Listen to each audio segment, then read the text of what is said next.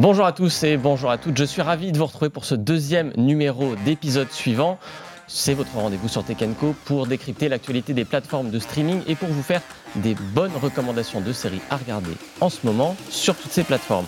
On a un beau programme pour cette deuxième émission et tout d'abord on va parler de la fin du partage de comptes. Alors je sais que ça fait des déçus, mais on est un peu obligé de s'y faire, c'est comme ça. Netflix a déjà euh, passé le cap, Disney Plus va commencer à le faire aussi, pas tout de suite en France, mais ça va arriver en 2024. On va en parler avec mes deux invités qui auront aussi des bons conseils de séries à vous donner, donc restez jusqu'au bout. Je commence avec ma première invitée, c'est Nora Boisouni. Bonjour Nora. Bonjour. Alors Nora, tu es journaliste indépendante, euh, présidente également de l'association des critiques de séries, c'est ça? C'est ça, c'est bien ça. Et en face, il y a Victoria Bernays. Bonjour Victoria. Bonjour Clément. Victoria, toi tu es journaliste au site Tekenco et tu suis notamment l'actualité des plateformes de streaming, c'est ça, ça tout à fait. Eh bien c'est parti, je vous propose qu'on attaque directement avec le débat de la semaine.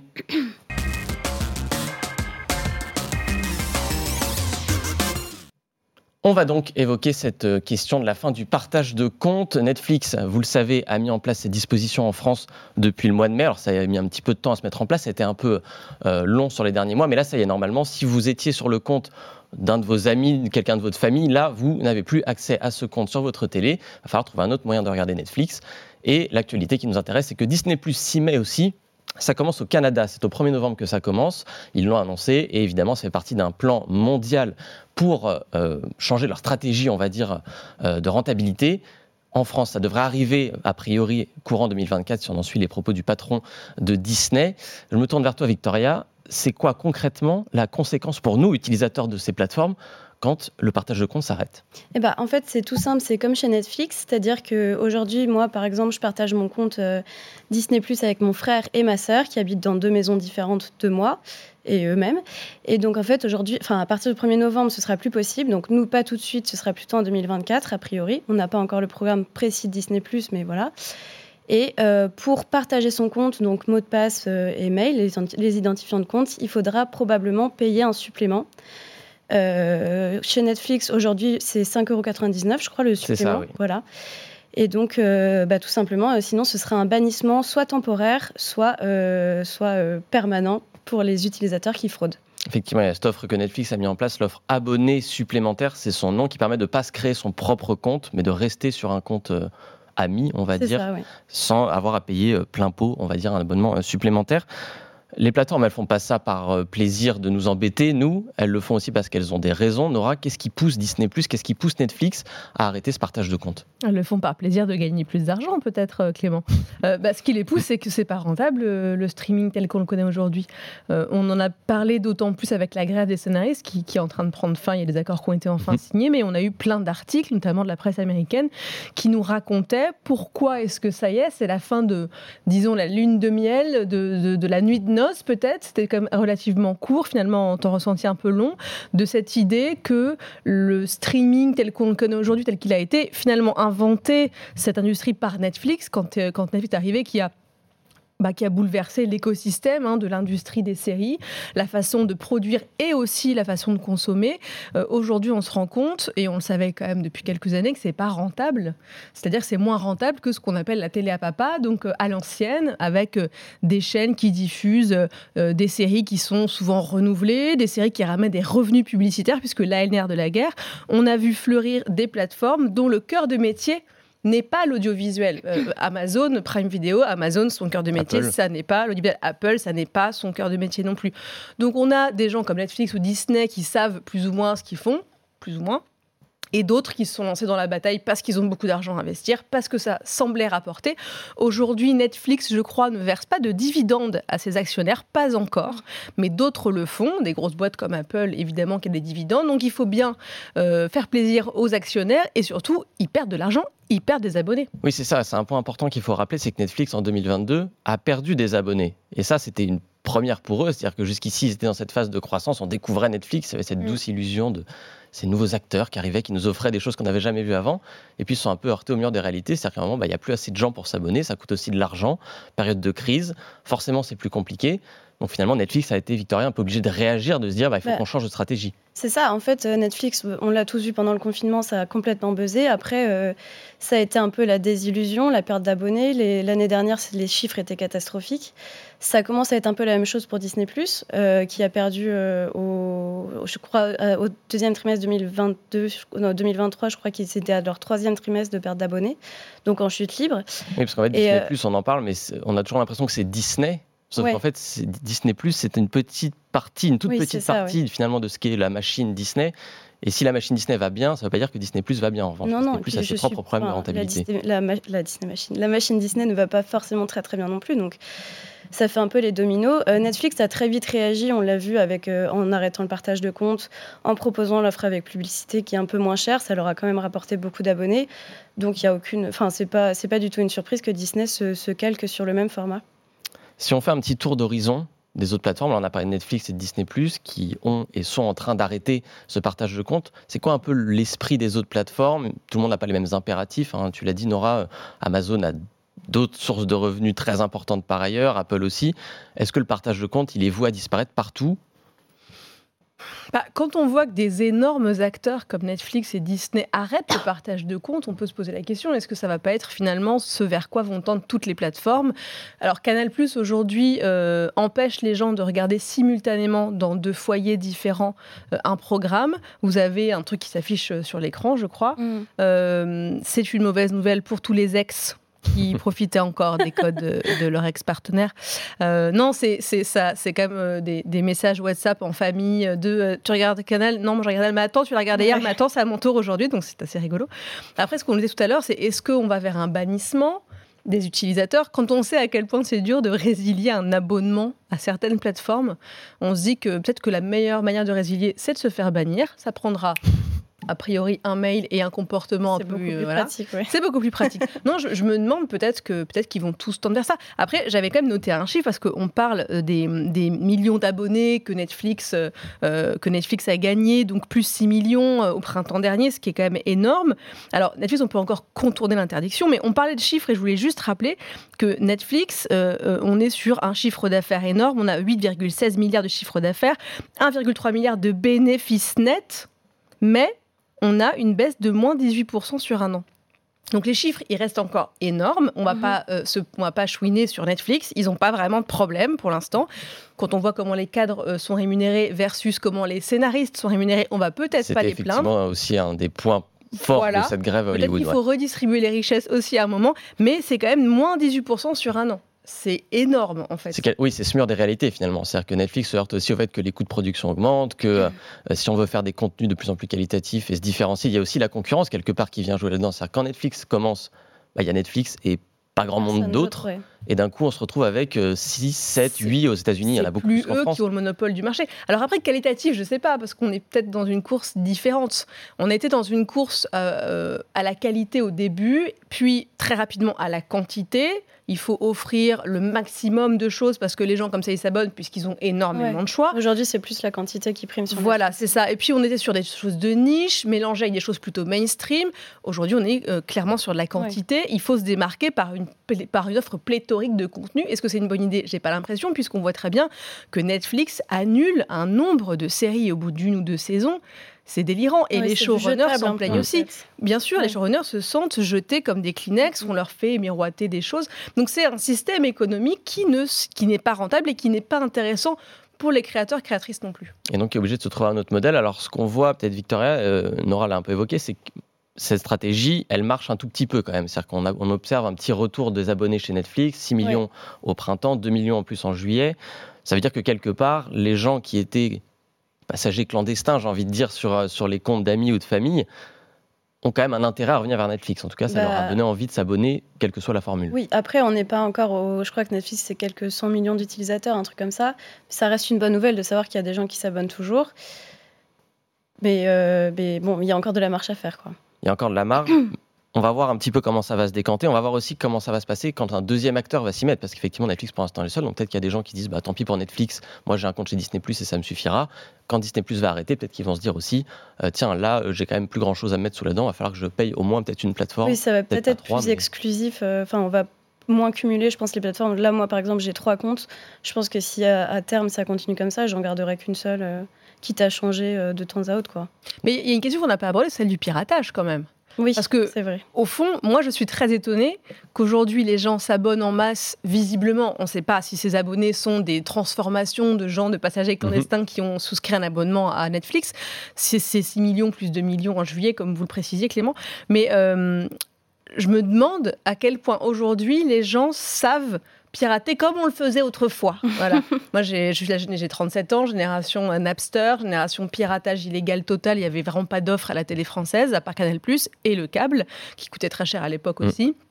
Donc moi, je téléchargeais. Bon, on n'avait pas de VPN. Aujourd'hui, il y a plein de solutions pour contourner à la fois les restrictions de compte dont on parle depuis le début de l'émission et à la fois pour pirater. Et moi, aujourd'hui, je me rends compte qu'il y a plein de gens qui ne savent pas pirater. Alors, je n'encourage pas au piratage. C'est pas ça que je veux dire. Je dis juste l'époque a changé là-dessus. L'époque a changé que, et, c'est très bien pour les créateurs créatrices. J'en suis ravie s'ils touchaient la richesse euh, qui est produite par toutes ces plateformes. Mais je me, je suis euh, assez euh, étonnée de voir à quel point la transformation se fait en abonnement et pas en gens qui renoncent c'est qu'ils disent bah maintenant je vais pirater, ça me coûtera rien. Il faut dire qu'effectivement, voilà, les États ont aussi, euh, c'est valable sur les séries, mais c'est valable sur le sport, beaucoup, qui a un focus pour les plateformes qui diffusent du sport. On pense par exemple à Prime Video, qui diffuse à la fois des séries et du sport, de faire en sorte que, par exemple, pour la Ligue 1 sur Prime Video, ça ne se retrouve pas partout sur Twitter en moins de deux minutes avec des liens accessibles, etc. Ça a beaucoup évolué là-dessus aussi. On a vu beaucoup de plateformes de téléchargement illégal se faire fermer leur accès, etc. Donc on peut y accéder par des moyens détournés, mais ça demande effectivement d'être plus persévérant, on va dire, qu'avant. Et ça devient peut-être aussi plus simple de se dire, bon, bah finalement, Netflix, 6 euros par mois, allez, euh, je paye, et euh, voilà. On l'a vu avec les MP3 et l'offre musicale, pardon, on l'a vu vraiment avec, à ce moment-là, on, téléchargeait aussi parce qu'il n'y avait pas d'offre légale. Oui, c'est ça. En fait, ce que je voulais dire, c'est juste que ça reste pas des sommes qui sont, euh, qui sont énormes, quoi. Donc finalement, quitte à, quitte à payer, je sais pas, une dizaine d'euros c'est ça, c'est que si on prend plateforme par plateforme, c'est apparemment bon, 6-7 euros pour une, 10 euros pour une autre, on se dit ça va. Après, il y a des plateformes plus chères, on sait que Prime, il y a aussi des contraintes de, il faut s'abonner à un Prime global. C'est pas, on peut pas juste regarder les séries Prime Vidéo. On est obligé de regarder, enfin, d'avoir l'abonnement livraison à Amazon. Euh, après, si on veut d'autres abonnements à l'intérieur de Prime, puisqu'il y a aussi des sous sous offres maintenant, ça peut monter à 20, 30, 40, 50 euros par mois. C'est captif. Un, Prime est un exemple parfait, euh, typique d'un environnement très captif où justement on fait ses courses. C'est le Facebook un peu du, de, de, l'audiovisuel et des courses, quoi. C'est-à-dire qu'on fait ses courses euh, sur Amazon, on achète des livres sur Amazon, on, achète, les couches sur Amazon, on achète sa série, on regarde le foot, la Ligue 1 sur Amazon. Enfin, mm, mm. c'est pour euh, rester le plus captif possible, mais c'est pas pour rien que c'est quand même la plateforme d'un des mecs les plus riches du monde, quoi. De même qu'Apple, effectivement, offre d'autres avantages hors série avec les produits, etc., d'avoir des remises, des, des, abonnements couplés tout ça, euh, effectivement, les différencie un peu peut-être de Netflix et Disney ⁇ qui sont purement dans le contenu. Euh, on va évoquer rapidement le deuxième étage de la fusée de, tout ce qu'on vient de dire, à savoir la fin du partage de compte, mais le deuxième étage, c'est la hausse des prix. C'est-à-dire que ces plateformes, elles se rendent compte aussi que peut-être que ces quelques millions d'abonnés qui sont allés gratter sur ceux qui peut-être voulaient s'abonner, ça va pas suffire.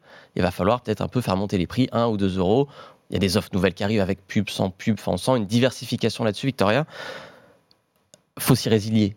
Enfin, il faut s'y résigner, pardon. Les, les, les prix vont augmenter. Il faut s'y résigner mais il faut s'y résigner à la hausse des prix. Ça va augmenter. Bah, fatalement, je pense que ça va augmenter, surtout que comme euh, Disney et Netflix vont sortir une, enfin Disney euh, à partir du 1er novembre, donc en même temps que la fin du partage de comptes au Canada, va sortir son offre sans publicité, moins cher. C'est évident qu'ils vont augmenter les prix. C'est déjà le cas. Je crois qu'ils ont augmenté de 33% les prix. Euh, de manière assez discrète en faisant la promotion de leur offre avec publicité. Je pense qu'à terme, euh, bon, pour l'instant, les autres plateformes, moi par exemple, Apple, euh, je trouve qu'on n'est pas du tout sur le même écosystème, c'est-à-dire qu'ils ont une offre beaucoup plus qualitative, ils ont beaucoup moins de, beaucoup moins de propositions. C'est pas pareil, je pense que ça, ça prendra des années avant de, de voir le même schéma se dessiner. Mais oui, je pense qu'il faut s'y résigner, oui. Qu'est-ce que tout ça finalement nous dit de cette euh, évolution des plateformes de streaming? On, a l'impression qu'on est passé de, l'âge de l'insouciance, les débuts, où on était content, on avait plein de contenu, etc. Là, ça y est, cest que ce sont des entreprises structurées avec des actionnaires, avec des besoins de rentabilité aussi, qui font qu'elles sont obligées de nous imposer ces contraintes et que bah, nous, on est un peu captifs de ça derrière. Non, c'est un peu la fin de, de l'ère de la première ère des plateformes de streaming. La fin de la lune de miel. C'est sûr, oui, c'est mm. ça, ce qu'on est tout à l'heure, c'est la fin de la lune de miel. Après, dans quel sens la lune de miel? Est-ce que c'était nous qui étions un peu naïfs et naïves, ou est-ce que c'est eux qui euh, se sont pas rendus compte euh, des coûts euh, énormissimes engendrés par cette politique-là de la quantité dont on parlait tout à l'heure aussi Je pense que c'est un peu des deux. On a eu l'impression que c'était qu'on avait affaire à des, à des gens qui, euh, qui étaient juste généreux et altruistes avec nous et qui allaient continuer de nous faire payer 5 euros par mois jusqu'à la fin des temps. On le voit bien, c'est comme n'importe quelle offre de téléphonie, par exemple. Oui, absolument, oui. On nous prend, on nous attrape avec un 3 euros par mois pendant 24 mois. Et après, on passe à 15 euros, donc après, on résilie, on résilie pas. Là, le fait est qu'on est aujourd'hui, et c'est très bien puisqu'on a une offre légale qui existe et qui est quand même structurée avec énormément de contenu, énormément. Après, j'aime pas le mot contenu, mais on va parler de contenu, mais énormément de choix, de, production culturelle. Euh, euh, libre à nous de décider de, lâcher tout ça, libre à nous de continuer à, à, à y souscrire. Moi, ce que je trouve intéressant, ce serait aussi de relever que aujourd'hui, le rival des plateformes, c'est TikTok. C'est vrai. C'est vrai, oui. C'est incroyable. Je, voyais des chiffres où les jeunes, euh, j'ai pas noté les chiffres, mais je, je voulais pas oublier d'en parler. C'est que les jeunes, euh, les jeunes, je ne suis pas une jeune, donc je dis les jeunes car je suis vieille, euh, regardent les réseaux sociaux presque autant que Netflix, TikTok presque autant, et regardent en même temps surtout. Mais d'ailleurs, ça c'est énorme. Si, pardon, excuse-moi, mais ce qui est incroyable, c'est que sur TikTok, en plus, depuis quelques mois, il y a des films entiers qui sont diffusés par épisode, et il y a des dizaines de milliers de personnes qui les regardent. Enfin, des dizaines de milliers de, je pense, ça doit être sur une tranche de 12, 18, 20 ans, je sais pas, un truc comme ça. Mais tu as vraiment des, des, des dizaines d'épisodes de, séries, de films. Et c'est vrai que j'y avais pas pensé, mais tu fais bien de le faire remarquer. C'est, enfin, ça, peut peut-être se poser comme concurrent aussi euh, gratuit, en plus. Bah, disons qu'il y, a les contenus illégaux qui sont diffusés comme sur YouTube, comme sur Dailymotion, mhm. comme partout. Et il y, y, a juste les contenus produits par les créateurs, créatrices, utilisateurs, utilisatrices de, de TikTok qui concurrencent directement parce qu'en fait, genre, je, que, que, celui ou celle qui n'a jamais regardé une série en traînant sur Instagram jette la première pierre, je pense que je ne serais pas lapidée aujourd'hui. On, on a tous et toutes, on le fait tous et toutes. On est sur une série quand elle nous intéresse pas beaucoup, on est comme ça, on traîne sur les réseaux, on doom scroll, on like, on machin, voire on lance une vidéo en même temps qu'une série. C'est euh, abominable, sauf si la série est quand même très oubliable. Mais je pense que le principal concurrent aujourd'hui, c'est les, les, plateformes entre elles, mais c'est Instagram, TikTok, euh, Snap euh, et YouTube aussi. Et euh, YouTube a monétisé ses vidéos. Moi, j'ai connu l'époque de YouTube sans pub non plus, où il n'y a pas de monétisation. voilà, on est, on est quand même assez âgé maintenant. Les jeunes, les plus jeunes n'ont jamais connu ça, ont toujours eu de la pub en pré-roll, pendant. je veux dire, c'est quelque chose qui est. on parle de la fin de la télé, mais le modèle publicitaire, il a jamais cessé d'exister. Donc, moi, ça me choque pas que Netflix revienne à ça. C'est vrai que peut-être qu'on a été un peu naïf en se disant Ah, le monde sera génial, on aura plus jamais de publicité, on pourra partager nos comptes avec 15 personnes. C'est la fin d'une époque, peut-être le début d'une nouvelle. TikTok, ça donne des idées, on en parlera dans l'épisode suivant. J'en suis sûr, ça fera l'objet d'un nouvel épisode. On va passer tout de suite à notre deuxième partie, c'est les séries de la semaine.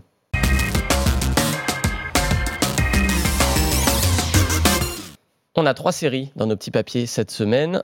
Et je commence avec toi. Nora, tu voulais nous dire le plus grand bien d'une série française. C'est sur France TV, ça s'appelle Parlement. C'est la saison 3 qui sort, c'est Oui, la saison 3 est sortie et elle est sortie donc euh, sur la plateforme France.tv. Elle est disponible aussi, elle était sur France 2 euh, en deux ou troisième partie de soirée, malheureusement. C'est bien dommage. c'est très dommage. C'est donc la troisième saison, c'est une série qui est créée par Noé Debré, qui est un scénariste très connu aujourd'hui. Il a bossé notamment pour les films avec, euh, avec Audiard, donc pas n'importe qui.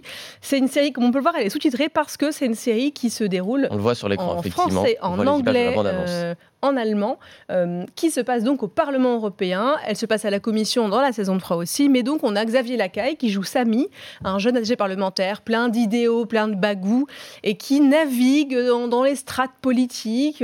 Il va se rendre compte que c'est pas si euh, facile ou joli qu'il pensait, qu'il va devoir se compromettre, qu'il va faire des rencontres agréables ou très désagréables. Il va se rendre compte que la politique, au fond, c'est aussi une affaire de compromission, c'est aussi une affaire d'intérêt individuel avant les intérêts généraux. Donc c'est un peu une espèce de série d'apprentissage initiatique qui est extrêmement drôle. Attention, hein, c'est pas une série euh, oui, c'est très très drôle. Il faut dire sur le Parlement. Il y a de l'absurdité. C'est euh. absurde, c'est très drôle. Le casting est à mon sens absolument parfait. Euh, le personnage principal, l'acteur Xavier Lacaille est vraiment génial dans ce rôle-là. Il y a une évolution très intéressante du personnage. On reste pas du tout sur une troisième saison qui ressemble à la précédente parce que elle se passe d'ailleurs dans un, autre endroit de, euh, de, cette institution-là. Euh, les personnages secondaires sont absolument savoureux. Euh, moi, c'est vraiment une série que je conseille, même aux gens qui, enfin même aux gens. Moi, la politique, c'est pas mon cœur de métier, ma spécialité. Et il y a des passages qui sont très techniques, mais c'est fait exprès. On, apprend vraiment des choses sur l'Europe en la regardant. Je suis assez d'accord avec ça. On apprend des choses très techniques et surtout on démystifie un peu cette institution qui nous semble très opaque et hermétique qui l'est aussi, mais c'est le Parlement, institution qui est faite pour nous, c'est-à-dire qu'on a des députés, on a, donc on est censé savoir nous aussi comment ça fonctionne, on ne sait pas beaucoup comment ça fonctionne. Cette série permet aussi de démystifier ça en restant extrêmement drôle. Moi, je trouve qu'il y a une vraie empathie dans cette série, en tout cas dans ce que j'en ai vu, euh, justement sur cette bureaucratie, cette technocratie de Bruxelles et de Strasbourg qu'on a tendance à parfois un peu critiquer, se dire que c'est beaucoup, beaucoup de monde pour pas grand-chose, que ça prend beaucoup de temps, que c'est très lent. Là, justement, on s'intéresse aux petites mains qui font ces choses lentes et pas aux députés qui sont finalement les gens qui vont voter, qui travaillent, etc. Mais on s'intéresse aux assistants, aux gens qui vont aller d'un bureau à un autre, dans des couloirs complètement austères, euh, négocier un point aux gens qui rédigent euh, des milliers de pages toute la nuit euh, pour leurs parlementaires, de ces, comme, comme tu dis, de ces points de détail qui font que ça peut faire tomber à l'eau un, projet, mais en deux secondes, à, tout ce qui fait que, à tout ce qui fait le piment de cette vie qui nous, qui fait pas rêver grand monde a priori en dehors de ce cercle-là, mais qui on voit, on voit ces personnages cette haut en couleur. Non, non, vraiment, c'est, moi j'ai appris plein de choses sur le fonctionnement des institutions européenne.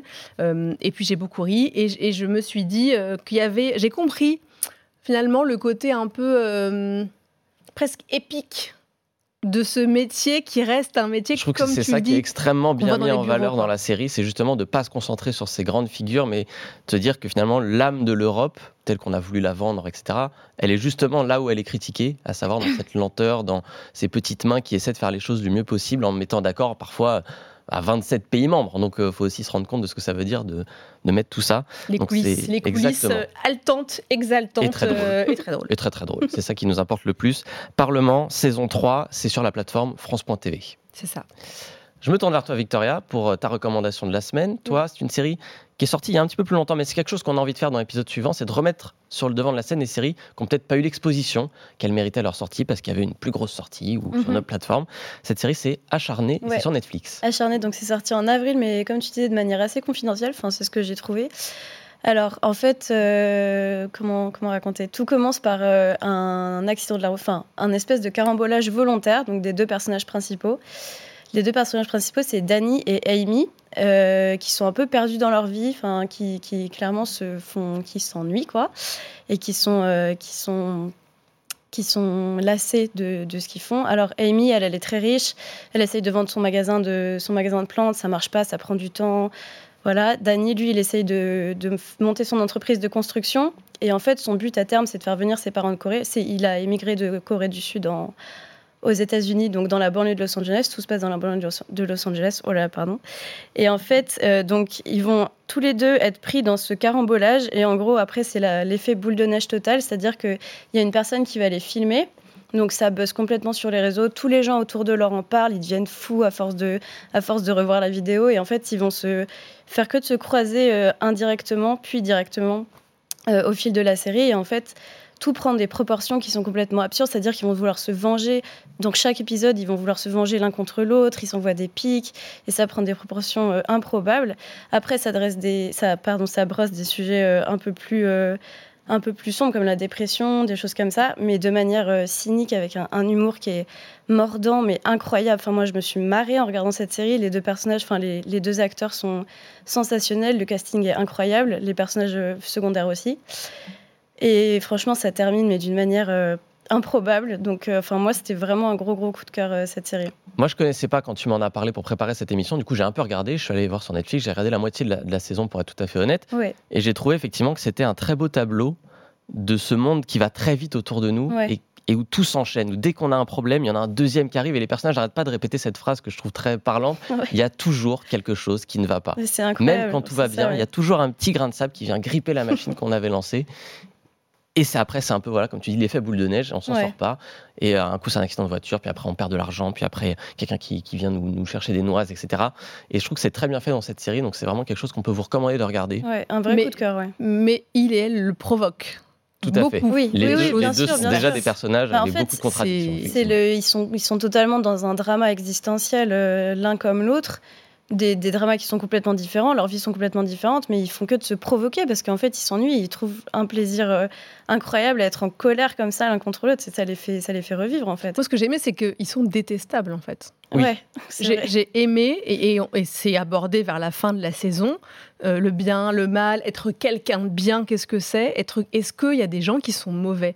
Moi, j'ai trouvé ça passionnant, cette question qui est rarement posée, à part quand on a des anti-héros comme Walter White dans Breaking Bad, comme Tony Soprano dans Les Sopranos, où on a des mecs qui butent des gens, euh, qui sont des mafieux, etc. Bon, là, c'est autre chose. C'est des monstres, et encore qu'il y en a qui remettent en question ça, qui les voient comme des héros.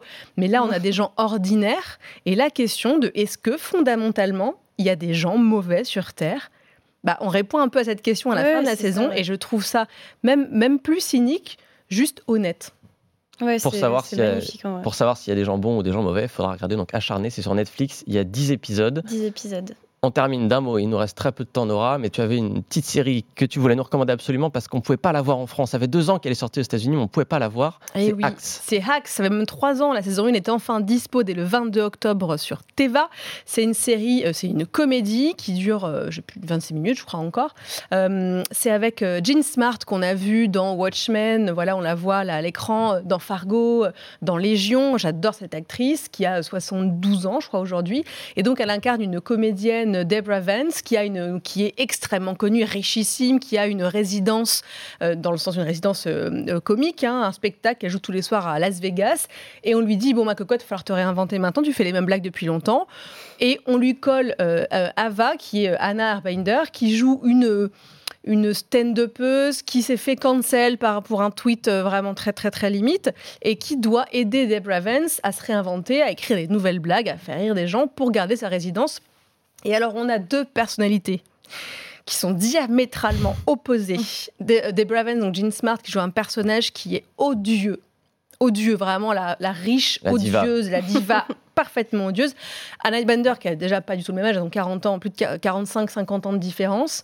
Euh, Annette Bender qui fait des blagues que l'autre ne comprend pas, qui est très cynique, qui a un humour très très noir. C'est une série avec des répliques des répliques qui volent, elle s'envoie des poignards en permanence, c'est acéré, c'est mordant, c'est euh, c'est vraiment, et les seconds rôles sont parfaits. Il y a euh, Paul W. Downs qui a co-créé, co-écrit la série, qui joue l'agent des deux femmes, bah, qu'on voit, qu'on a vu au téléphone, et il y a Megan Stalter qui joue son assistante, qui est la fille du patron, qui est euh, complètement pourri gâtée, qui d'une incompétence, mais alors, mais alors abyssale, et qui est très très drôle. C'est une série qui a été nommée au Golden Globe plusieurs fois et qui mérite et récompensé, qui mérite, euh, qui mérite ses récompenses, ses nominations. Euh, donc voilà, je la conseille. C'est la saison 1 qui est sortie, qui sort la 20 octobre sur, sur Teva. Donc allez-y, euh, les yeux fermés. Une petite pépite pour terminer. Et c'est la fin, du coup, de ce deuxième numéro d'épisode suivant. Merci Nora. Merci. Merci Victoria d'avoir été là. C'était un plaisir. On se retrouve, nous, la semaine prochaine pour décrypter l'actu des plateformes de streaming. Il y en aura encore, il y en aura toujours. C'est une émission Tech Co, à retrouver donc sur le site de Tech en replay et en podcast audio sur toutes vos plateformes. À la semaine prochaine.